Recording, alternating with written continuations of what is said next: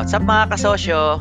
Welcome, welcome sa ating Negosyo Real Talk Podcast kung saan maaari mong marinig ang usapan ng mga tunay at malulupit na negosyante dito sa Pilipinas. Enjoy listening mga kasosyo kahit na may mga kasabay kayong ibang ginagawang mga importanteng bagay habang pinapakinggan nyo tong podcast na ito. Magkakasama pa rin tayo habang nakikinig po kayo. God bless mga kasosyo and enjoy listening. Tara simulan na natin tong balitaktakang mabangis. Ayos!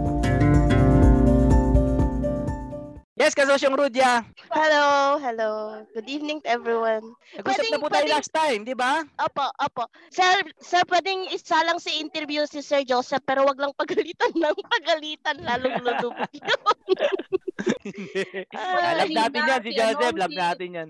Sir Jonas, kung makikita ninyo, hindi mo siya mapapagalitan dahil sa suot na polo at ang ganda ng kanyang upuan. Pero at ang background pang CEO. pero yung ganda Si yung pinaka Kasosyong Jonas ba taga pagalitan QC si rin? Sir Jonas kanina eh, sa suot eh. Ah, ko talaga agad yung polo eh. Yung ano, Ah, yung pang malakas ang polo eh. Sa dito sa Zoom eh, pa t-shirt t-shirt lang eh. Yes, Si, Amarin, ano, kasi Amarin. si Joseph, yung unang pinaka-unang upload yun ng Zoom, ang pin, yung pinaka isa sa tumatak sa akin yung natanong niya yung kaibahan ng ano, ano ba yung kaibahan ng first country sa ilang ibang country ganun. Ah, siya yung unang-unang in-upload kong vlog na kasosyo ano Zoom, Zoom yung ano. Ang taba din ng utak nun eh. Mab- Mabangis din si ano si Joseph. Na. Alam niyo na ba't ako natutuwa kay Joseph at saka kay Jonas? Total wala sila dito, no? Si Joseph, marami ako na marami na ako napagalitan. absent ah, mag-absent. Oh, marami na ako napagalitan. Pero na, kinatuwa ko kay Joseph, unang-una talaga kay Joseph. Si Joseph napagalitan ko agad yan, Zoom 1 pa lang yata yun eh. Kala ko hindi na babalik, kala ko hindi na o ano. Pero bumalik pa rin. Tapos nagpabalik-balik pa rin. Sabi ko, iba tong taong to, iba to. O, kaya natuwa na ako Joseph. Gusto matuto. Oh, yun. Actually, si Jonas din, ganun din. Kaya rin ako natutuwa kay Jonas. Kasi ganun din, ang first encounter din namin ni Jonas, hindi rin maganda. Pero kasama pa rin natin siya hanggang ngayon. Ibig sabihin, Check, iba yun. Yung iba yun. Doctor. klaseng mga tao yun. Mababangis yun, ibig sabihin. Kasi iba yun. Arvin, tuwing kailan po ba yung Zoom meeting like this? Gan ganun. Tuwing kailan po ba? Ano, ah, wala namang yan. specific, kasos yung Charlene. Wala specific. Kung kailan lang ano, available ako tapos tamang maramdaman ko ganun. Pero walang specific na Ah. commitment. So ano sir, by the way, ah gusto ko lang mag-thank you for ano sa mga vlogs Yan. nyo. Ah yung vlog nyo kasi ah nag-appear lang siya something sa gilid ng ano ko. Hmm. Tapos ayun, nakita ko then after panonood araw-araw, ah nag na-push din ako na mag-start na rin mag-vlog. So ayun, Mm. gusto ko lang po mag-thank you. Ang dami ko kasing natutunan. Nice, nice. Kaya na-curious din ako na umattend ng Zoom ngayon. First time ko rin dito. So, yun lang po. Gusto ko lang po mag-thank you. Yun lang. Ah, nice. Ah, welcome. Ah, tungkol sa vlog, no? Mga kasosyo, ito yung rules, ha? Kasi ayoko sanang i-post yung mga YouTube channel nyo sa group. Bawa, nag-share kayo ng YouTube channel nyo, no? Teka lang, i-mute lang natin yun. 2322? Mute ko muna lahat ng mga kasosyo.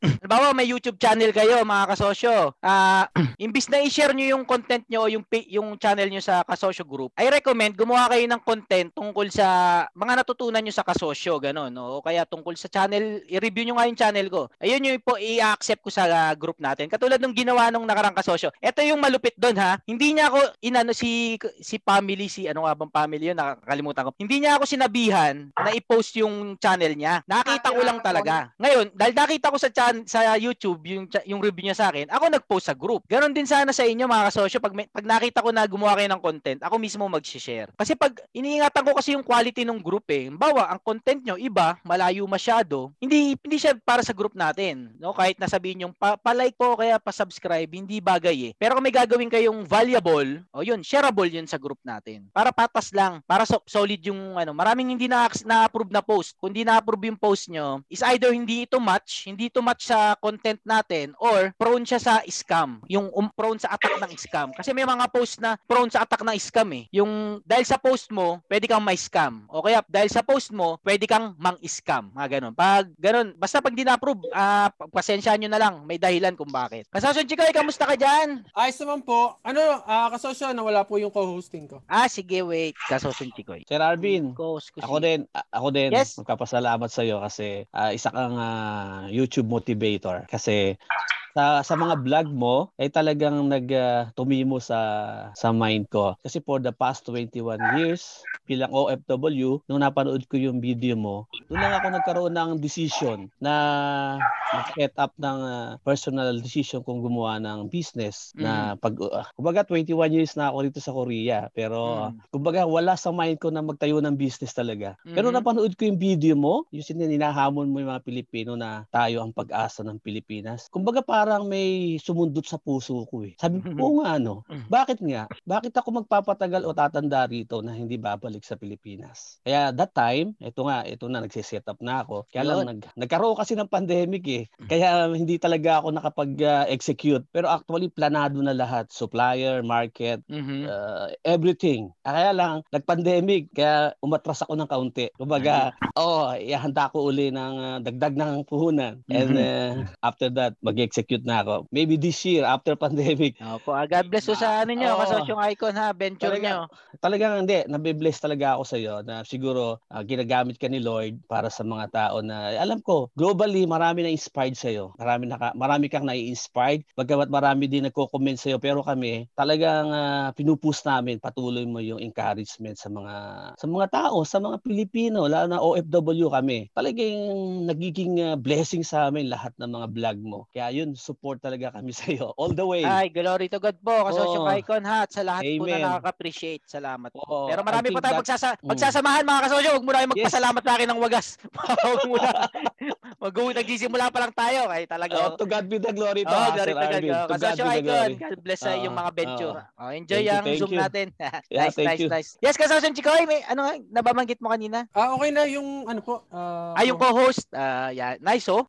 Welcome mga kasosyo. Oh, sige, pa-introin muna natin si kasosyo Chikoy, mga kasosyo. Kasosyo Chikoy, please. Hello, magandang gabi sa inyo lahat. Welcome sa ating uh, kasosyo Zoom meeting number 13. Tama 13! Number 13, 13 na. na. Grabe, 13 na tayo magkakasama mga kasosyo. Laki na ng kinita ko dito. Welcome sa mga bago at sa mga old faces. Hello ulit sa inyo lahat. Oh. Uh, uh, yun, grabe. Ang sarap makita ng mga dating muka. Mm-hmm. Anyway, uh, overview po tayo, no? Ngayong araw na to, meron tayong surprise guest. No? Mamaya makakausap natin yan. Papakilala natin sa inyo. Magkukwento ng kanilang experiences sa business na sana mak- makapulutan natin ng aral. Pero maliban po doon, reminders lang po sa mga bago nating kasosyo. Um, kung magsasalita po kayo, open po natin yung mic. Tapos maayos po sana yung ilaw. Iwasan po natin ng nakahubad at patayin po natin ang mic kung wala po tayong sasabihin. Kung magsasalita naman po kayo, iwasan niyo pong tumapat kayo sa electric fan kasi maingay po yun. Yung hangin na dumatama sa mic, maingay talaga siya. Maliban po doon, uh, wag po tayong, ma- uh, kung mag-aari po, upo po tayo ng maayos, yon And wag po kayong mahihiyang mag-share ng thoughts ninyo. Ang sistema po kasi natin dito usually nangyayari, yung mga may gustong itanong, mga advices na hinihingi, yan. Pwede po kayong magtanong. Ang format lang natin for information, name, location, business, tsaka po question overview. Pag kulang po dyan, ini-skip ko na. So make sure lang po marunong po tayong sumunod ng basic rules ano, mga kasosyo, name, location, uh, question overview at saka business. Yun lang naman po yung nahanap natin. And wag po kayo mahiyang mag-react kung may mga nagsasa mag nagsasalita at kung meron kayong back uh, follow-up question na related dun sa pinag-uusapan natin as of the moment, okay lang din po na idugtong yon. Ayun po. So, sa, saan ko po kunin yung name, location, business question overview nyo sa chat box po. Makikita nyo sa baba may nakasulat na chat dyan. I-click nyo lang yan para makapag-chat chat po kayo. And nakikita nyo po ngayon, may konting improvements tayo. No? Dito sa screen ko, nakikita nyo po yan. Yung white space po, ilalagay ko dyan yung mga pangalan ng mga sunod-sunod para at least alam nyo mm-hmm. kung nailista ko ba kayo at mm-hmm. hindi nyo ako awayin at hindi ko kayo nilista. Okay, mga Galing, galing. Very efficient. Ayun lang naman po. Um, yun lang kasosyo. Wala na po akong sabihin. Welcome po sa lahat. Number 13. Let's do this. Number 13. Let's go. Let's go. Ah, anong unang tira natin mga kasosyo? Still uh, counting. May tanong na ba kasosyo Chikoy? Ah, yes, meron po. Unang question natin manggagaling kay uh, kasosyo Reynald Allen Jiao from Las Piñas. May question siya tungkol sa loans. Sige nga po, kasosyong Reynaldo. Kasosyong Reynaldo. Where are you? Hello, kasosyo. Nandiyan ka ba? Hello po, hello po. Ayan, sige po. Ah, uh, um, yung business ko po is electronics trading. Mga electronics electronic shop, mostly puro mga computer parts. Ayun po mm. yung nasa likod ko. Yeah, so, yeah. nag-start na po kasi ako from nung June. So, six months pa lang running yung business ko. Uh-huh. nag-start ako as in talagang zero puhunan. Ang pinaka-puhunan ko una yung computer ko Mm. at saka yung laway ko. Nice, nice. Yun yung pinaka-puhunan ko po. So, una, nagpi- nagpi-pre-order lang ako pa isa-isang clients Mm. hanggang sa nakaipon tapos may mga taong nagtiwala sa akin na nagbigay ng pera nila. Eh, kaso nga po, ang naging problema ko po itong mga nakaraang buwan, Mm. lalo na nung November, December, mga investor ko po, mga nag-pull outan ng pera. Okay? Kasi po, um, yung mga reason nila, una, siyempre dahil pandemic, kailangan nila ng extra cash. Mm. Tapos yung iba naman, um, may, may tatayo din sarili nilang business. So, pinull out nila yung pera nila. So, Okay. paano nangyari, almost one half ng puhunan ko is nawala. So, Mm. nagi, um, nakinausap ko yung mother ko kasi Ah. wala pa po akong credit card eh, kasi kakabukas pa lang po yung shop ko. Mm. 26 years old pa lang po ako. Wala pa po Mm. akong credit card. Tapos po, nag-asa ako sa mother ko kung may hiram ko ba yung credit card niya. Kasi siya matagal na yung credit line niya, maganda. Eh, nung nakaraan, may promo yung, nakalimutan ko kung anong bangko yon May promo na ma- sobrang baba ng interest annually, ah, Mm. ma- monthly, ah, less than 1%. Mm. Kaso po, natapos na yung ano, nagbulik na 1% interest yung rate nung, nung loan. Mm. Sabi sa akin ng mother ko, kung gusto mo, isanla, ihasanla niya raw yung alahas niya Mm. na mahal, malaking halaga. Mm. So ngayon, nagdadalawang isip ako kung yung ba, at kukunin ko ba yung tulong ng mother ko or yung maglo-loan na lang ako sa bangko or maghahanap pa po ako ng mga iba pang investor. Ah, kasosyo, may gusto ko ipayo kay Reyna- Reynaldo. Bali, ano, anong, dagdagan po natin yung ano, yung information. Context. Ah, Para sige, po sige. yung ano? Alam Para po, ano po ba yung pera? Ang pangkapital po, pangkapital po talaga. Actually, going strong naman yung business ko kahit kakasimula pa lang, first business, going strong naman. Kaso talaga, ang laki na nang, ang, ang- nung nag-pull out ibang investor ko po, dahil gagamitin po nila sa sarili nilang use, is kalahati nung po na nawala. So, ang bilis din ay nung epekto sa akin, nung mga kinikita ko. Kasi ang bilis ko magbenta po ng items eh Mm. kumbaga isang buwan naka may yung yung parang um, yung gross gross sales ko umaabot ng 1 million. Ayun bumababa na kasi mag maliit na nga lang din po yung capital. So, revolving capital po. Ay, so yun pong, ano, mga kasosyo, iterate ko, ay, ulitin ko lang yung overview ng question ni kasosyong Reynald. Kailangan daw niya ng capital para mabalik niya sa dating sigla yung business niya. Ano bang magandang gawin? Hanap siya ng investor? Hanap siya ng, ah, utangin niya yung pera galing sa magulang niya? O hanap siya ng ma- ibang mautangan ulit? Or, yun nga, yun, yun yung mga options niya, investor or utang. So, yung mga ibang mga kasosyo po natin, lalo na yung mga bago, wag po kayong mahiyang mag-share. Sige lang po, open nyo lang po yung mic. Ah, First, kasosyong ano, Reynaldo. Ay, mga kasosyo, payo rin kayo kay kasosyong Reynaldo. Opo. Ah. Walang tama at walang mali sa papayo natin sa kanya. Hello,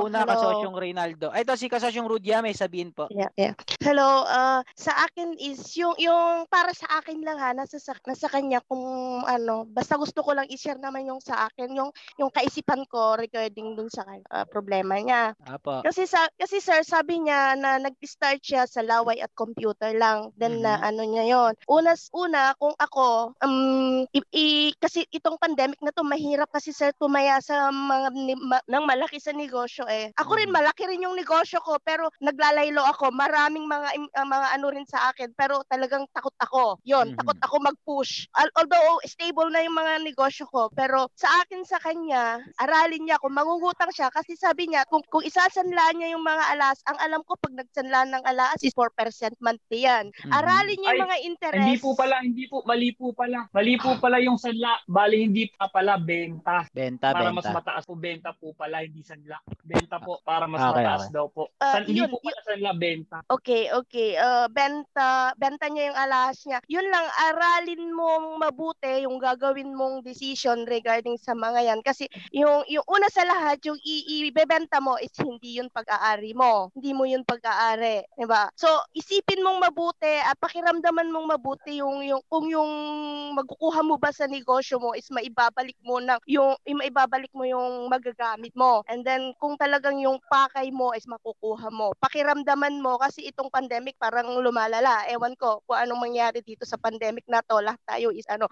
Yun lang ang payo ko sa iyo, Kasyosyo. Huwag kang padalos-dalos sa pag-iisip. Huwag kang padalos-dalos. Huwag mong iisipin. Always, although sinasabi natin lahat na mag-think positive, okay, sa negosyo, when, when it comes to business, mag-think positive. Pero kailangan mo pa rin isipin kasi parang iniisip ko ay na, nararamdaman ko is wala kang ibang source na mapagkukunan na parang yung backup mo ba, na pag tumaob ka is walang-wala na. Ingatan mo yon kasi mahirap bumangon kapag ka wala kang backer. Yun lang, yun lang po sa akin. Sel. Thank you daw kasosyong Rudia. Oo, oo. May gusto pa pong magpayo kay ano mga kasosyo kay kasosyong Hello. Hello. Ata si Ma'am Annalyn. Ma'am Annalyn, please. So yung si Ma'am, kanya si yung Ma'am Annalyn na daw bibili ng alahas ng mother mo. Kasosyong Reyna. Oo, Yes, magkano. Ma'am Annalyn, Ano, Ma'am Annalyn. Sa akin ng mother ko, nagulat lang din ako, sabi niya. Sige, pagkakatiwalaan kita, yun yung po yung sabi niya sa akin. So nagulat din ako kasi nakikita niya naman po yung business dahil nga, actually yung pandemic, ayoko man sabihin na maganda, pero ang ganda ng epekto sa business kasi nga po, halos lahat work from home, study from home, so nangangailangan ng computer. So nakaka-in demand ngayon. So iniisip ko parang ah, opportunity hanggat ganito yung kalagayan. Ang pangit man sabihin na, yun yan, parang masaya ako dahil pandemic. Pero yun yung talaga yung takbo ng negosyo po ngayon eh. Ah, mga kasosyo, may papayo pa kayo? Di ba, yung- di ba ang ano, ang business mo sabi mo sa computer and ikaw na mismo yung nagsasabi na sa panahon ngayon, yan yung in demand. So kaysa ang hanapin mo is ah, magpapautang sa or mag invest sa ang hanapin mo yung mga magiging kliyente mo. So doon ka mag-focus kung kanino mo siya maibibenta. Kasi kung ang iisipin, kasi kapag ka ang negosyo mo is, di ba, parang nag-umpisa ka uli sa umpisa eh. Ganun talaga yun, napakahirap talaga mag-umpisa uli sa umpisa. Pero kapag ka napatunayan mo sa mga tao na tumayo ka at bumangon ka at lumaki ka uli doon sa kung ano yung meron ka, kusa kang lalapitan ng mga investor. Kasi kung kung lalapit ka sa investor, tapos hihingi ka or uutang ka na naman, ano yan eh, another obligasyon po yan eh. Another isipin na naman na kumbaga ang iniisip mo lang yung negosyo mo kung paano mo palalakahin, magkakaroon ka pa ng ibang isipin kung paano mo babayaran yung utang mo. Eh di ba nga medyo alam na natin na tagilid ang sitwasyon natin ngayon. Pero di ba nga sinasabi na in every problem, there is an opportunity. So ikaw na mismo yung nakakakita ng opportunity na ngayon ay online ang mga tao. So ang kailangan lang dito is i-promote mo and i-prove mo sa tao na kailangan ito ng tao. Kailangan maipakita mo sa tao yung value nung, nung, nung binibenta mo. Kasi makita na nila, makita nila, dapat makita nila na ito maganda yung bini- binibenta ko at ito yung kailangan sa panahon ngayon. Kasi talaga namang lahat ngayon is online eh. So sobrang kailangan kailangan ng tao yung mag- yung binibenta mo. Yan yung napapanahon na product ngayon. So yun lang yung masasabi ko, huwag kang magdagdag. Ang pagdadagdag kasi ng investor lalo na sa panahon na bagsak ka, dagdag isipin niya ni, dagdag obligasyon niya kasi iisipin mo pa paano mo sila babayaran. Eh tumatakbo ang interest niyan. Kumbaga mag- maging ano ka, maging kontento ka sa kung ano yung meron ka. Doon ka mag-umpisa sa kung ano yung meron ka kasi yan ay naging negosyo mo na, napalago mo noon, bakit hindi mo kayang palaguin uli ngayon? So yun lang yung masasabi ko. Thank you so much. Thank you doon, kasosyong Annalyn. Mga kasosyo, may gusto pa kayong banggitin kay Galing, galing. kasosyong ano, ah Reynaldo? Hello, Sir, Sir Alvin. Yes, kasosyong Rudia po, please. Ta- ta- tama po yung sinabi ni Kasosyong Annalyn na kay Sir. Yung, yung, yung bang sabi nga nila, pag kung ano binigay sa'yo, mag-isip ka kung ano yung gagawin mo. Katulad bang pag binato ka ng, lem- ng lemon, gumawa ka ng lemonade, yun ang benta mo. Ganon, yun lang po. Tama. Maraming salamat po. Mm. Ah, wala na mga kasosyo. Okay, may sasabihin ba ako, Sir Arvin? Kay Ah, Nathan, Sir- Nathan. Yes, Okay. Nathan, please. Yan. Yan si Nathan. Okay. Tama yung si Mama Annalyn at saka si Rodja. Pero Iwan ko lang kung gagana to sa iyo. Sa, sa akin kasi ito. Para kasi sa akin gumagana to eh. Kasi tama yung sinabi ni Ma'am Annalyn na dapat ipakita mo muna sa tao na talagang basta parang ano, ah, ipakita mo sa tao na karapat dapat ka sa pira nila. Para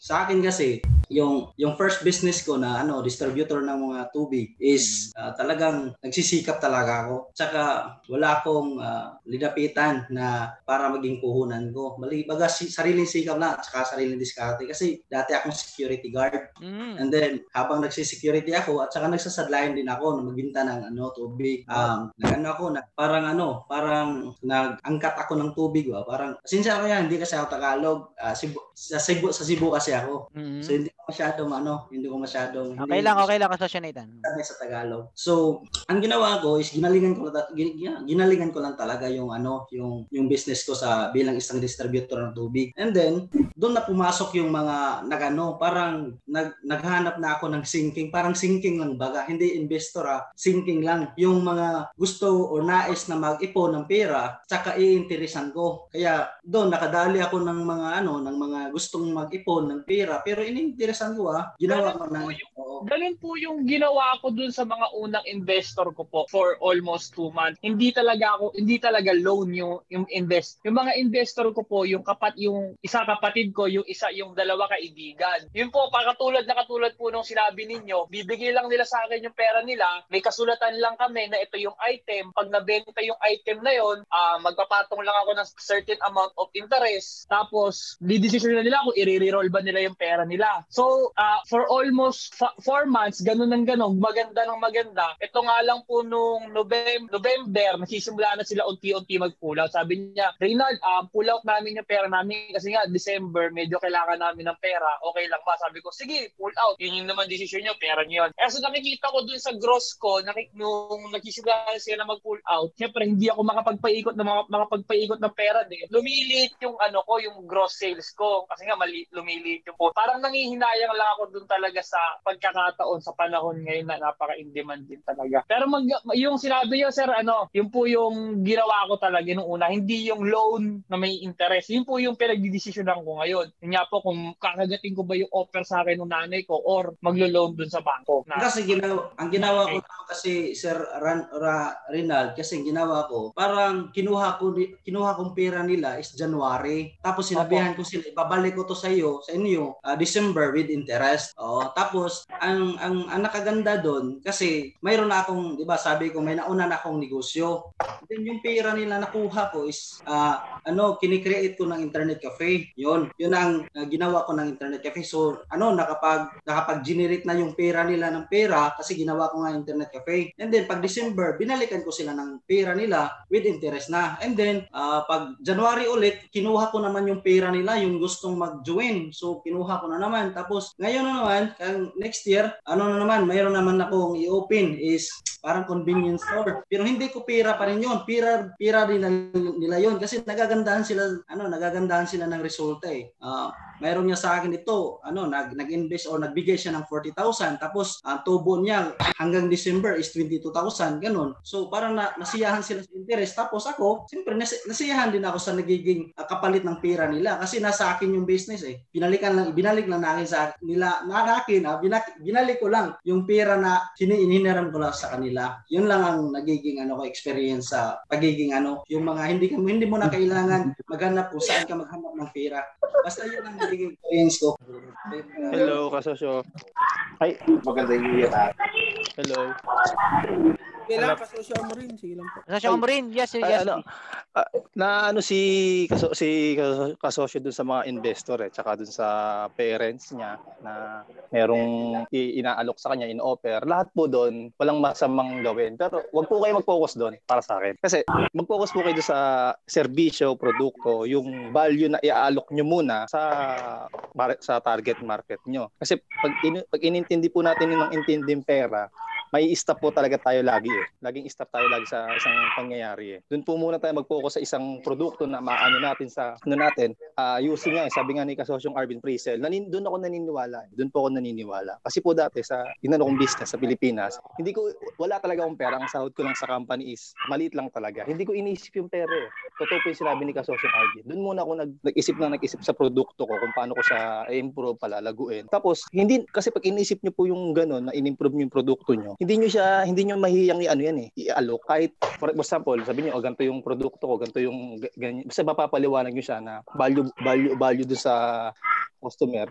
Yun nandun po yung pera eh. Hindi po sa sa mga investor, hindi po dun sa mga sa magulang ko. Basta nandun po yung pera para sa akin. Kung kabisado niyo na po yung ganyang business niyo na yan. Yun po yung sa akin. Oh, sige, salamat daw kasosyo nga mo rin. Okay, Hello, kasosyo. Hello po. At, si kasosyong Dexter, good evening. Good evening, Boss Arvin. Kamusta welcome, po? Welcome, welcome. Oo. Ah, may mababanggit ka dito kay uh, kasosyong Reynaldo, kasosyong Dexter. Okay, kay, kaso, kay kasosyong Reynaldo, uh, magandang gabi. Pinapatanong ni Commander ko kung ano daw bang gold yun. may buyer na. Patay tayo dyan. Magpapasko pa naman, kasosyong Dexter. Mo na, ano, nagturo, nagturo sa'yo ah. Mga nagpabili ah. Hello, sir. Ano daw gold yun? Ano daw gold yun, no? 21k ba? 21k Tayo ba? Kaya binibingot na ako. Ano daw gold yun? Ah, good evening po dyan, ma'am. Yan, solve na ang problema. Hello po, Sir Alvin. Ay, Pero bye. Ano. Higher balik tayo bidder kay balik tayo kay Yes, Kasasyon Dexter. Hello po, sir. Pwede po ba magpaalam? Yes, wait lang, Kim. Yan- Ano yung Kim? Mag-duty na po kasi ako. Ay, oh, sige, sige. Kita tayo nag, sa susunod ha, Kim. Salamat. Hindi tayo nakapag-usap. Uh, Mga next next Ah. Zoom ha. Kwentuhan na lang tayo, Kim, ha? Sige po. Ah, sige. God bless dyan sa Saudi. Sir Dexter, marami naman dito gold sa Dubai ah. Hindi, baka daw, ano daw eh. Mas mura eh, kasi ano eh. Baka daw 50%. Rush eh. Ano eh, rush eh. Advantage, Baka advantage. sir. Hindi, joke lang yun. ah, Joke lang yun. Ah, yung kay. Carlos Reynaldo kasi gusto ko Ah. mag ano, dig into detail sa kanya na Hmm. yung gusto ko malaman yung gross niya ba na 1 million is saan niya ah, ilang percent doon yung ano yung sa in-store purchase tsaka sa online nag-online po ba? Um, ito po. Um, siguro yung mga pre-order doon nasa mga 20 to 10% lang po. Mm. Tapos mostly talaga yung mga yung mga nagpupunta dito sa store ko. Una nga sa bahay ako kasi sabi ko online store lang ako para wala akong puho, para wala akong expenses, para mababa din sobrang markup ko, sobrang baba ng markup ko pero malaki, pa rin kita ko. Wala akong expense, pinaka-expenses ko lang yung binabayaran internet, wala akong tao. Mm. Tapos yung Mm. dagdag ng konti sa kuryente namin, bahay lang talaga. Tapos puro, puro chika lang. Kasi na, napaka-knowledgeable ko po talaga sa computer. Alam ko po yung item eh. Pati yung mga software na ginagamit. So, nakakapagbigay ako advice. Puro chika-chika lang. Eh yun po, na, hanggang sa nakapag-ipon, nang nagbigay sa akin yung mga kaibigan ko po, tsaka yung kapatid ko, nainganyo na ako mag-stock. Dati po kasi talaga, una, hindi ako nag stock dahil wala po talagang puhunan. So, nung nagbig meron na akong onting pera, yung mga investor ko nga po, nagbigay. Yun, nag-stock na ako na nag-stock hanggang sa lumas lumalalaki, lumalaki, lumalaki yung sales ko. As nag-pull out na sila, ayun, naramdaman ko bigla. Parang bumabalik ako sa pinanggalingan ko dati. Hindi naman sa parang negative yun, pero nangihi, sobrang nangihinayang lang talaga ako. Kaso nga lang, syempre, malaki ding risk, malaki din yung gagawin sa akin ng magulang ko. Kung yun nga, yung ibebenta niya yung, yung alas niya para sa akin. Kasi nakiki, ano, so talagang bago ko muna talaga kagatin yung mga offer, yung offer ng nanay ko. Kaya ano ko muna, eh, pag-isipan ko muna. Pero yung- ngayong ano, ngayong umalis yung ngayong November December, kamusta yung sales mo? Mas mataas Ano, yung percentage ng in-store, ng physical store. Um, hindi, tumaas po yung ano. Ang tumaas po, yung pre-sale. Parang naging mga third. What do you mean pre-sell? Pre-sell online? Ah, pre-order, COD? Pre-order po. Di po, pre-order COD? po. Ang Ah, pre-order. po. Pag may, ang ginagawa ko po sa pre-order, kunyari meron ako, yung client ko may gustong item. Eh nakita niya doon sa price list ko, sobrang baba ng presyo ko. Pero hindi sa akin on stock yung ano. Kasi, Mm. So, sa sales stocking ko siya, sabihin ko, Mm. sir, ganito po yan. Um, pre-order po tayo, waiting tayo ng stock. So, talagang iniisa-isa ko yung mga distributor. Usap ko sila halos araw-araw. Pag nagka-stock na, tsaka ako sabihin yung client, ah, sir, na nagka-stock na po. Ganun, tat, Mm. kumbaga, yung pinaka-service ko talaga, hands-on ako clients ko na, hindi sila yung mag-chat sa akin, sir, may stock na ba? Sir, may stock na ba? Ako, Mm. ako nag-update sa kanila, napaka-hands-on ako. Mm. Kaso nga lang, yung nangihinayang lang talaga. Kasi pagdating sa computer parts talaga, mas maganda kapag may stock ka eh. Kasi ma- mabilis umikot eh. Yung Okay. item nakikita ng mga client mo nakakapag-post ka. Kaysa po doon sa pre-order. Ay, na ano. Okay, ah, thank you kasosyong Reynald. Ah, yung may papayo ko lang sa'yo, sa akin, opinion ko lang. Ah, in the first place, um, isa sa mga choices mo is yung kumuha ulit ng ano, kumuha ulit ng another investor.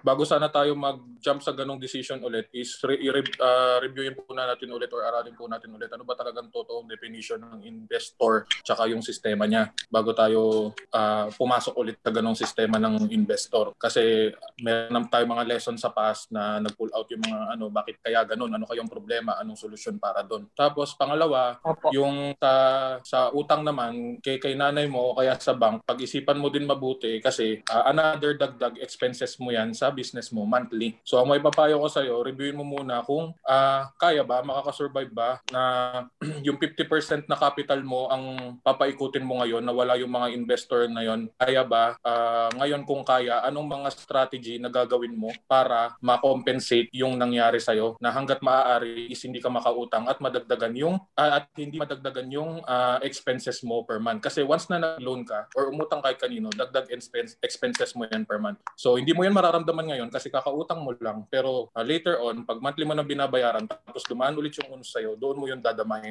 At baka pagsisiyam mo pa bakit ano. Kasi nagsimula ka naman sa pre-sale, nagsimula ka sa wala, kaya hindi masama na mag-step back ka ng kaunti. Tapos uh, restructure mo yung strategy mo. Yun lang. Ah, salamat po kasosyo Dexter. Okay, salamat sa lahat ng kasosyo, kasosyo nag-share kay kasosyong Reynaldo. Ah, sige, ready na kayo mga kasosyo. Ako naman, para sa unang mapapagalitan. Ready na ba? Sa kasosyong Maki.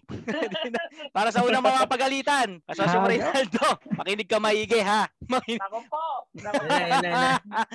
mga kasosyo, ay ma- makinig din kayo mga kasosyo. May may importante ako ipupunto. Ngayon ko lang to sasabihin. Pero maganda yung tanong ni kasosyong Reynaldo. Eh. Una kasosyong Reynaldo, yung tungkol sa alahas ng nanay mo. Wag. It's more than enough na, na sabihin niya sa iyo na ibibigay handa niya ibenta yung alahas para sa negosyo mo. Okay na 'yon. It's more than enough na 'yon. Kumbaga yung sinabi ng nanay mo 'yon, sapat na 'yon. Huwag mo nang kunin yung wag mo na ipabenta. Yung energy na malaman mo 'yon, okay na 'yon. Oh, move on na tayo. Kasi yung tulong ng magulang, Hindi ko na kukunin po. Oo, wala nang pag-uusapan tungkol sa alahas. Ayos? Kasi yung Reynaldo, ito naman sumunod. Tungkol naman sa investor mo, ito kasi ang nakikita ko. Nagkaroon ka na eh. Tama yung sinasabi nila kasi yung Dexter eh. Natuto ka na eh. Nag-pre-sell ka na eh. Ngayon, nung nawalan ka, na, na-focus yung utak mo sa kung anong nawala sa'yo. Ang nawala sa'yo, yung pera ng investor mo. Na-defocus ka sa kung anong meron ka.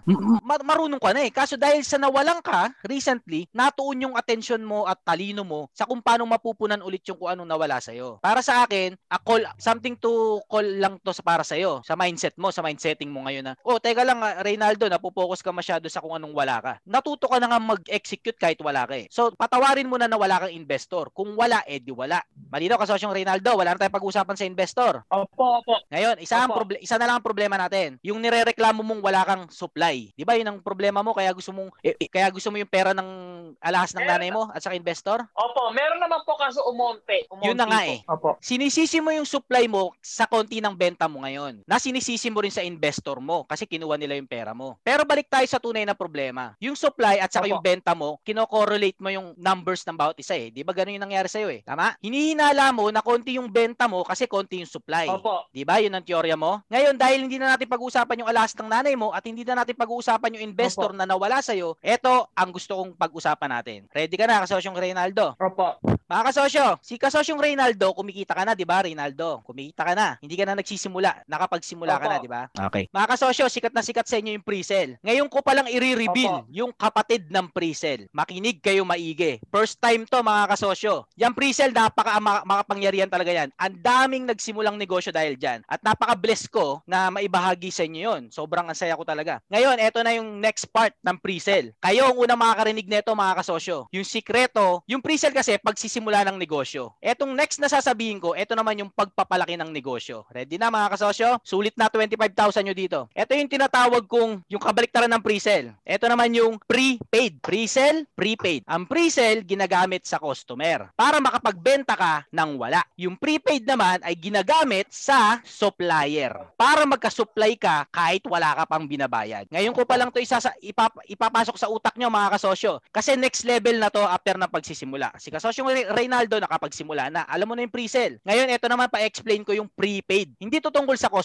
Ang pinag-uusapan natin dito, supplier. Dahil sinisisi mo yung supply mo, kaya mababa yung benta mo, ngayon i-reveal ko na yung another sikreto ng pagnenegosyo, yung prepaid. Ginagamit to ng SM, ginagamit to ng Lazada, ginagamit to ng 7-Eleven, ginagamit to ng Shopee, ginagamit to ng maraming negosyong malalaki na. Nasa kanila na yung supply, pero hindi pa nila binabayaran yung supply. Prepaid. Actually, kabali, ang tawag talaga doon, postpaid eh. Pero invento ko lang yung prepaid. Kasi para ka pares nung pre-sale. Pre-sale sa customer. Prepaid sa supplier. Ito ang tunay na trabaho kasosyong Reynaldo. Kapag ang business mo nag-execute ka na at may sales numbers ka na, ang next na trabaho dyan, kung paano mo mapapapayag yung supplier mo na ibigay sa iyo yung supply kahit hindi ka pa nagbabayad. Hindi yung bawal. Dahil may tinatawag talagang payment terms. Kaya nga merong 15 days terms eh. 15 days bago mo bayaran yung kinuha mo supply. Kaya nga may 30 days bago mo bayaran yung supply. It's a cash flow game. Cash flow game. Sa customer, binenta mo yung produkto, nasa iyo na yung pera, hindi mo pa binibigay yung produkto. Sa supplier, ganun din. Nasa iyo na yung produkto, hindi mo pa binibigay yung bayad. It's a cash flow game. Tuwing tuwing isipin niyo na kulang kayo sa kapital, it's a cash flow game. Very good na kayo sa customer, marunong na kayo mag-pre-sell. Ngayon, eto ngayon ko pala ituturo o pagdidiinan yung isang technique naman. Hindi ka naman hindi ka nakikita sa customer. Kikita ka na sa supplier. Mababangis na negosy- negosyante ang gumagamit niyan. Case in point, 7-Eleven. Ang mga item sa loob ng 7-Eleven, hindi naman nila binili yung stock na yun. Ba- bawa yung soft drinks na Coke. Pag linapag, lumapag yun sa 7-Eleven, hindi yun binayaran kagad ng 7-Eleven. Mabebenta muna yun bago nila bayaran yun 15 days o 30 days dun sa supplier ng Coke. Ganon din sa Lazada. Nagbenta ka dun, bumasok na yung bayad ng customer mo sa Lazada, nagbigay ka ng stock mo sa Lazada para ibenta nila, pero ikaw babayaran ka ng Lazada after 15 days pa o 30 days pa. Ganon din sa Shopee. Ganon din sa SM. Prepaid sa supplier.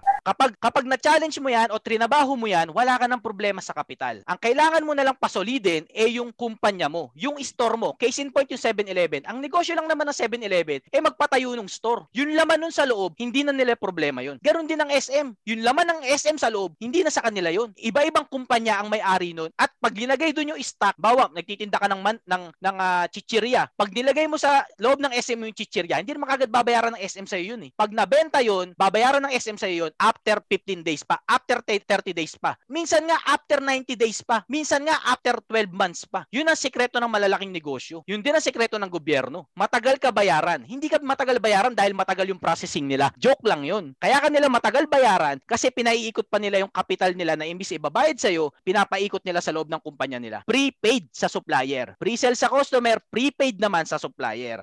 Bakit mo magagawa yun? Magagawa mo yun dahil umaandar na yung negosyo mo. Hindi mo magagawa yun sa simula ng negosyo. Pupunta ka sa supplier at sasabihin mo, ah, pengin supply, pengin tatlong monitor, babayaran ko after 15 days. Hindi sasab hindi ka papayag yung supplier mo yun. Bakit? Eh wala ka pang credibility, eh. wala ka pang pinatunayang negosyo, wala ka pang sales numbers. Pero ikaw, Reynaldo, meron ka na nun, di ba? Puhunan yun. Ginagamit yan. Hindi ako nagtuturo sa inyo mandaya. Meron na po. Next level entrepreneurship. Makipag-meeting ka sa sales agent nun. Ang mga sales agent na yan, may quota yan. Ngayon, kung matutulungan mo silang maabot yung quota, kahit bigyan ka nila ng 15, ter- 15 days na terms o 30 days na terms, it's a free money. Libreng pera. Gamit lang ang utak ng isang negosyante. Prepaid sa supplier. Hindi yan, hindi yan masama. Yan ang laro ng negosyo. Cash flow. Pre-sell sa customer, na dati ko pa tinuturo, na, naituro ko na rin to dun sa vlog na yun, pero hindi ko gaano pinagdiinan. Ngayon, sa problema mong mag-expand, prepaid naman ang technique natin. At ang tawag ko sa technique na yan eh, the supply the supplier's money technique. Kung nagsimula ka ng walang pera, ang pera mo galing sa pera ng customer, para lumaki naman ang negosyo mo, ang perang gagamitin mo eh pera ng supplier mo. Nakuha nyo rin, nakuha mo Renaldo? Pag nagsisimula tayo ng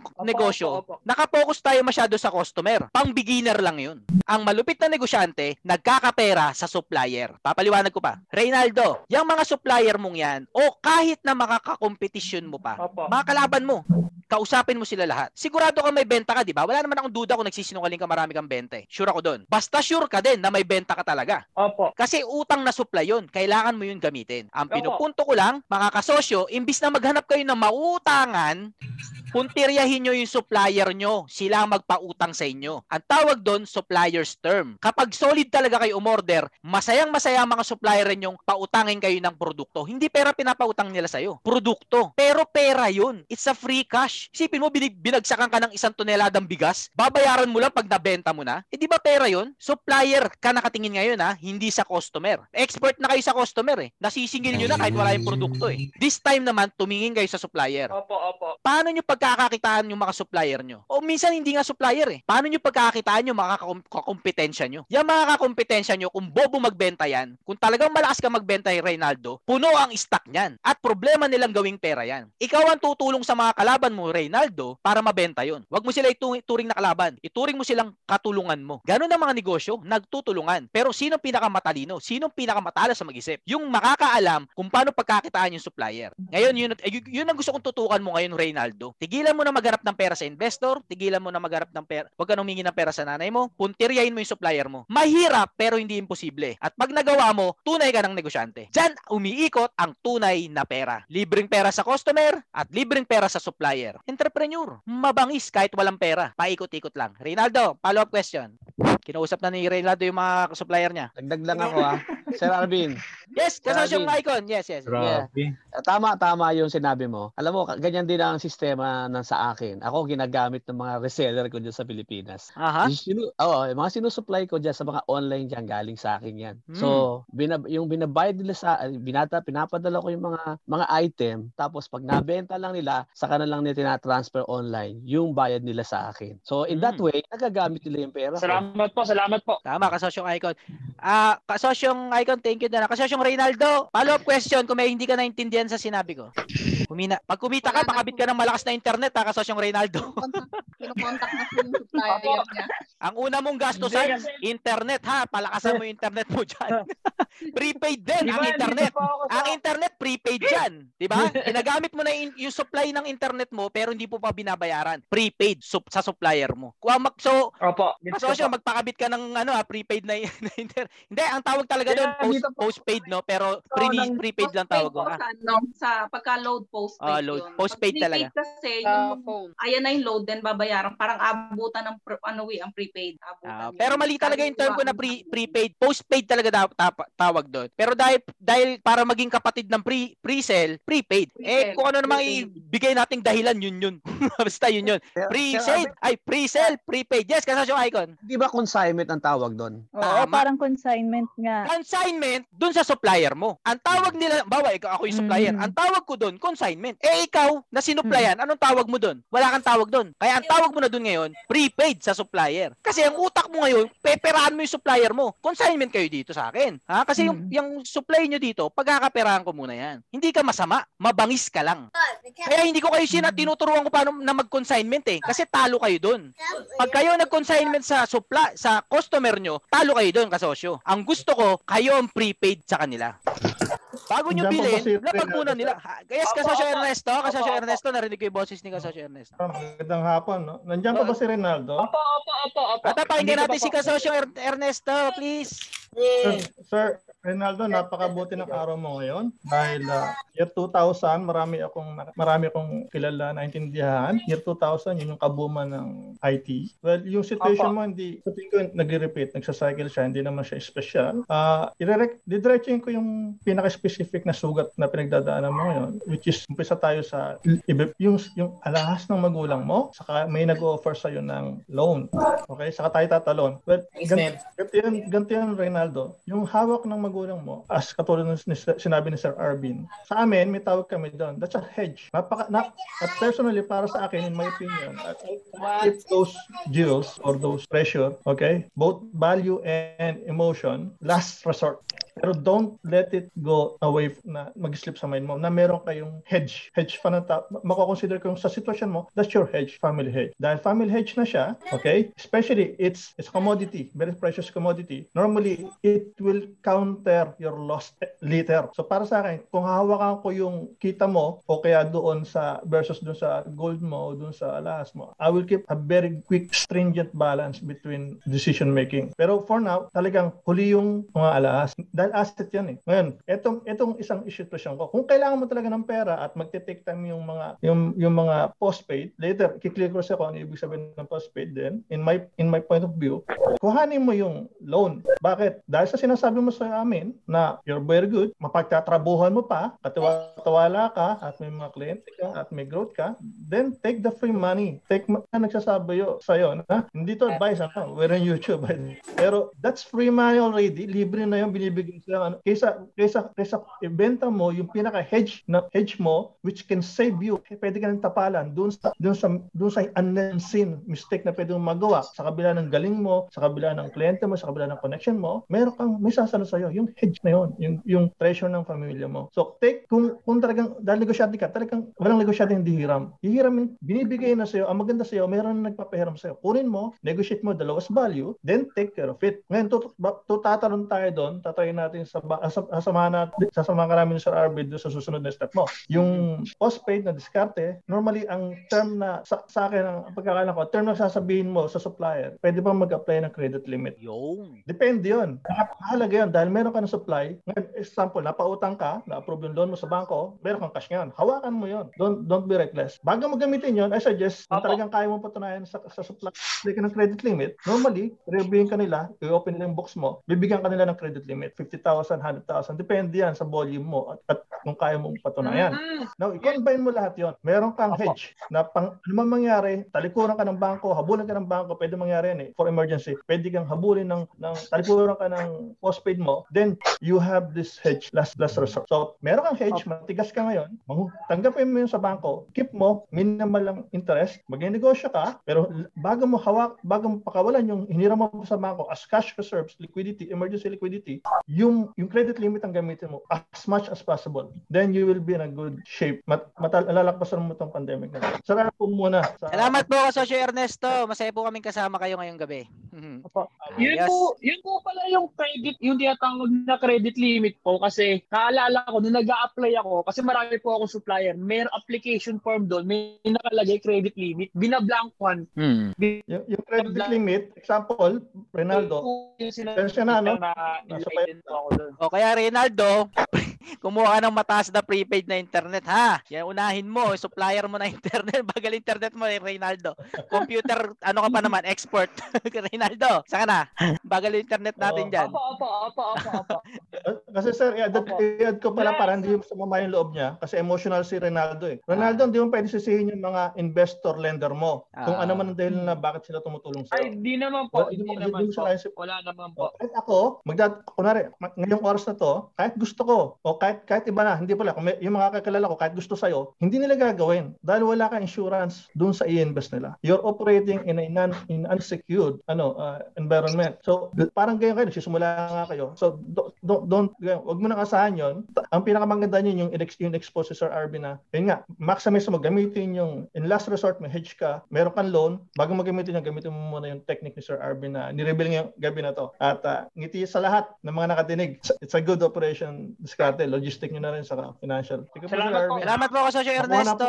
Alam nyo ba sa invoice, pag nakita kayo ng invoice, invoice, kaya may invoice kasi may invoice talaga sa mundo ng pagnenegosyo. Ang invoice, eh paniningil yan nang hindi ka pa sinisingil. Yun ang invoice. Hindi pa yun receipt. Ang invoice, inimbento talaga yan dahil talaga kailangan yan sa negosyo. Kaso tayong mga normal na negosyante, no? Wala tayong pakialam sa invoice. Sa invoice nakalagay dyan yung terms. Kung kailan mo dapat bayaran. Yun yung sikretong perang nakatago. Yun yung hindi natin alam o ginagamit. Kasi tayong mga nagsisimula, no? Wala nang problema sa pagsisimula. Nakafocus lang tayo masyado sa customer. Ngayon, ang pinag-uusapan natin ngayon, kapag nakapagsimula ka na, katulad ni Reynaldo, panahon naman para tignan mo yung supplier. Kasi may pera rin dun. Hindi sa customer lang tayo lagi nakatingin o nagbibigay ng value. Nagbi- nagbibigay din tayo ng value sa supplier. Kung tutuusin nga, customer din natin ng supplier eh. Pinagsisilbihan din natin sila. Kung may magagawa tayong malupit para pagka, para magkapera palalo yung supplier, mas gusto rin nila tayong bigyan ng mas maraming pera. Kung yung supplier mo eh sang katutak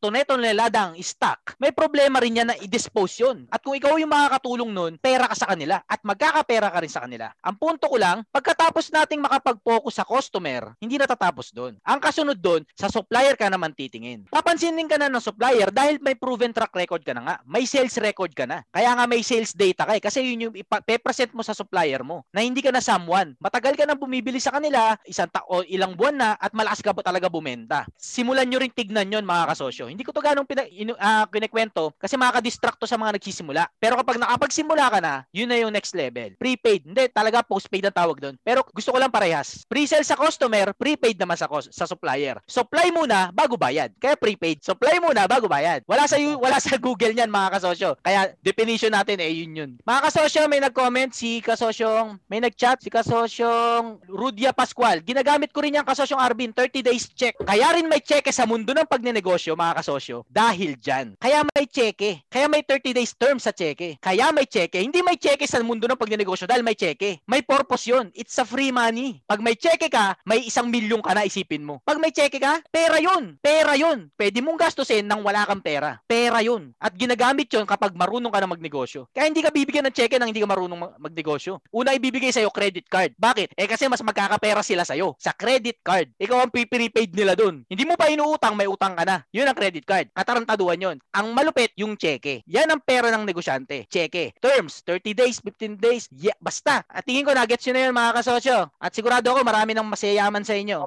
Reynaldo, ano, okay na? Sulit na 25,000. Opo, opo, opo. O sige, una mong gawin, magpakabit ka ng globe ha, yung ano, 50 Mbps ha. Bagal na internet mo. Hindi po Problemado sa internet. Bagal na internet. May ano po kasi tawag dito Ano? yung bagyo. Ah, may Yung bagyo. Kasi Sige. na-damage yung area to. Yung ano, hindi nung nakaraang bagyo, di ba po sobrang lakas. Na-damage, so yung area namin, inaayos pa talagang may problem do sa area. Ah, o sige, God bless sa'yo. Kasosyong Reynaldo, alam ko, pumasok na sa isip mo. Bahala ka ng sumul- solusyon yan. Binigyan lang kita na, binigyan ka lang namin ng isang option. Ah, God bless you ha. Nagets More ko na stock po. to come. Yes, Kasosyong Chikoy, please. Opo. Yan, okay. Good luck. Meron naman tayong bagong learning sa mga baguhan dyan. Make sure na mga gamit nyo yan, ha? Huwag Pera sayang. yan. Sabi ko sa inyo mga kasosyo, kaya kong mamigay ng pera. Pero naubos yun eh. Pero pag na, naikwento ko sa inyo at napaintindi, napaintindi ko sa inyo yung mga sikreto ng mga tunay na negosyante, hindi nauubos yung, yung pera eh. Nandiyan dyan lang talaga eh. Kung paano mo lang pagduduktungin, paano mo lang pagduduktungin yung mga nasa paligid mo, nando dun eh. Minsan nakatingin, yun, ganyan naman din ang sakit ko dati eh. Nakatingin lang tayo sa isang ano no, sa isang perspektibo isang bagay na ano sa akin, na, na, na-bless talaga ako mga kasosyo. Ang mga nakarang negosyo ko kasi, yung unang tatlo, karamihan, na, na, na bless lang ako, no? Ang karamihan kong customer, mga negosyante. Sa hindi malamang kadahilanan, CCTV company, mga customer ko doon, mga negosyante. Sumunod kong negosyo, software development company. Mga customer ko doon, mga negosyante. Sumunod kong ah, negosyo, inventions company. Mga, mga customer ko doon, mga negosyante. Ngayon, sa kakausap ko sa mga customer na to, unti-unti, nakakapagkwento sila sa akin ng mga bagay na hindi ko gano'n naiintindihan. Pero pumapasok sa isip ko. Pero nung pumalpak ako ng sobra-sobra, yung talagang down na down na ako, yung mga sinasabi nila sa akin, parang unti-unti nagduduktong-duktong ba? Nare-realize mo, ito yung sinabi ni ano ah. Ito yung, sina- ito yung diskarte ni ano. Kaya pala ako binayaran ni ano ng ganito, ng cheque ng 30 days. Eh kasi ganito pala yun. Doon ako na-bless ng sobra mga kasosyo. Wala akong mentor. Na pinalad lang ako sa buhay na ang mga customer ko dati, eh mga solidong negosyante, hindi mga networker. Talagang solidong negosyante. Mga negosyong normal na negosyong hindi mo akalaing may pera doon, pero dahil customer ko sila, na, ikaw software development developer ka, naggagawa ka ng software doon sa isang negosyo, mala, nalalaman ko data noon. Kitang-kita ko kung finances noon. Kitang-kita ko paano umiikot ang pera nila. Doon ako mapalad na mapalad. At hindi ko maikikip ng sa akin lang yung yung learning na yun eh. Kaya napakapalad ko rin na nagkaroon tayo ng ganitong community. Pero may prinsip may, may theory kasi ako na hindi mo talaga magigets hanggat hindi wala ka sa sitwasyon na yun. Kaya hindi ko rin pwede sabihin lahat-lahat. Bawa kwento ko lahat-lahat lahat ng walang kontek konteksto. Katulad nung kay kasosyong Reynaldo kanina, kahit malaman niya yun, malamang alam niya na yun dati. Kayo rin kasosyo, alam niyo na yun eh, consignment. Alam niyo na yun eh. Pero dahil napa, na, nadaanan niyo yung problema at naha, nakaharap niyo yung solusyon, mas na-gets niyo. Alam niyo ngayon yung tamang paggamit. Ayun yung iniingatan ko eh, makapagbigay ng impormasyon na hindi pa handa dun sa tao. Kasi kakasira niya rin yun eh. Yan, si kasosyong Reynaldo, hindi ko pagdadamot yung impormasyon na yun. Problema niya, ito solusyon. Nakakalat lang naman talaga dyan ng impormasyon eh. Ang ipagdasal natin sa Diyos kung paano natin maiintindihan yung impormasyon na magagamit natin sa, kanya-kanya nating buhay. At yun din yung pinagdadasal ko sa Diyos. Tuwing magsisimula yung meeting natin, pinagdadasal ko na yung, ta- yung maipayo ko, esakto sa istorya ng buhay nyo. Hindi yung advance, hindi yung late, yung sakto talaga, yung sa sitwasyon nyo. Yun ang pinagdadasal ko. Kasi yung mas kailangan natin eh. Ang dami mo dyan malalamang impormasyon, kutakot, takot, takot. Ay pray na itong pagsasama-sama natin, yung mga vlogs natin, eh ang marinig nyo, eh yung tamang-tamang saktong-sakto sa panahon nyo ngayon. Yun talagang yun ang kailangan nyo. Sa dami ng advice, sa dami ng option, ang problema kung anong pipiliin mo sa mga yun. At yun yung pinagdadasal ko sa Diyos lagi. Na at least man lang maging catalyst tayo nung tamang pagpili nyo kung anong gagawin nyo sa buhay. Kaya maraming salamat sa tiwala mga kasosyo. Masaya ako na ikwento ko rin ng buong konteksto yung next level sa pre-sale. Hindi ko kasi yung paano ko papasok yan eh. Sarbin, Yes, kasosyong Lon. ah may idadagdag lang ako dun sa, sa diskarte na yan. Sige Ayan, lang, ayan, ayan, ayan, ayan. Sige Lon, sige Lon. Dun sa mga baguhan na kukuha naman kasi ako sanay na ginagamit ko lagi yan sa mga negosyo ko. Ah, itong maling nagawa namin noong una. Yes. Oh, binagbigyan kami ng terms ganito, ganyan. Kuha ng isang box, tigig isang box, akala mo mabebenta lahat. Mm. Ito yung iwasan nyo na mabuti. Tingnan nyo muna yung mabentang items, ah, kung pwede, tigko konti lang. Huwag bulto-bulto agad na feeling mo kaya mong ibenta in 45 days, 60 days na ibinigay sa iyo ng terms nung supplier mo. Kung, tingnan mo talaga kung ano yung magmamaterialize magiging pera agad. Kasi ang nangyari, pagdating na nung dulo na bayaran na at hindi mo pa nabebenta lahat, patay, checkmate. Kaya yun, uh, maging maingat sa paggamit ng terms. Okay, sa- salamat doon kasosyong Lon ha. Kung isipin niyo mga kasosyo, saan may malaking mas may malaking risk? Mangutang ka tapos bumili ka ng supply tapos hindi mo nabenta? Nagbenta ka ng alahas ng nanay mo, bumili ka ng supply tapos hindi mo nabenta? O pinahiram ka ng terms ng supplier mo tapos hindi mo nabenta? Saan ang may pinakamaliit na risk? Yung sa supplier. Unang-una, eh binigyan ka ng terms ng supplier mo eh, di ba? Eh sorry, yun nga lang, sira ka sa supplier mo. Kaya nga pang next level entrepreneur na siya. Kapag hindi mo pa kabisado yung numbers mo, hindi mo pwedeng gamitin yung use your supplier's money technique. Kasi hindi ka pa sigurado sa numbers mo eh. Wala kang numero kung ilan ang benta mo sa isang buwan. Wala kang numero kung anong item ang malakas. Kaya dapat alam mo muna yung supply, yung sarili mong ano, labas ng produkto. Eh si kasosyong Reynaldo, al- alam naman niya eh. So tama na yun sa kanya. Huwag niyo gagawin din sa simula yung kasosyo, mga kasosyo. ako. Yes? Nakuha ko na po. Merienda kay Sir Arvin. Yes, kasosyong Reynaldo. Andiyan na yung supply. supply muna bago bayad ha. Prepaid. Malinaw ha. Merienda kayo. So- Ah, sige, ano kasosyong Chikoy? Okay na tayo doon. Ah, sige po. Ah, anyway, yung pong mga, mukhang may mga problema sa line yung iba, no? Check nyo lang po muna yung mga signal para po maging... Sir, may po ako. Ay, Yes, kasosyong Lu, Lu, Luy? Luy, ah, ah, una, ah, good evening sa inyo. mga Ay, good kasosyo. evening po, kasosyong Luy. Ngayon lang ako magsasalita. Ay, opo, madalas po po kayo nakikita. Oo, medyo nahihiya ng konti. Merry Christmas po sa atin dyan. Mukha nga Merry Christmas na. Ay, yes po, yes po. Bigay ko lang kasi yung ano, yung definition ng consignment against doon sa term. Kasi nag ah, nag uh, nagsusupply din kami noon sa ano, sa mga supermarket, mga Yan, department yan, yan, yan. yan. Ah, when you say kasi consignment as ah, na ibibigay nyo sa tindahan, that means na kung ano yung mabenta, yun lang ang babayaran. Kung yung matitira isosole. Then yung terms, you have 30 days, 60 days, 90 days. Yung iba may 120 days pa. Oo, totoo yun. Yun naman, ang considered sold na. Mm.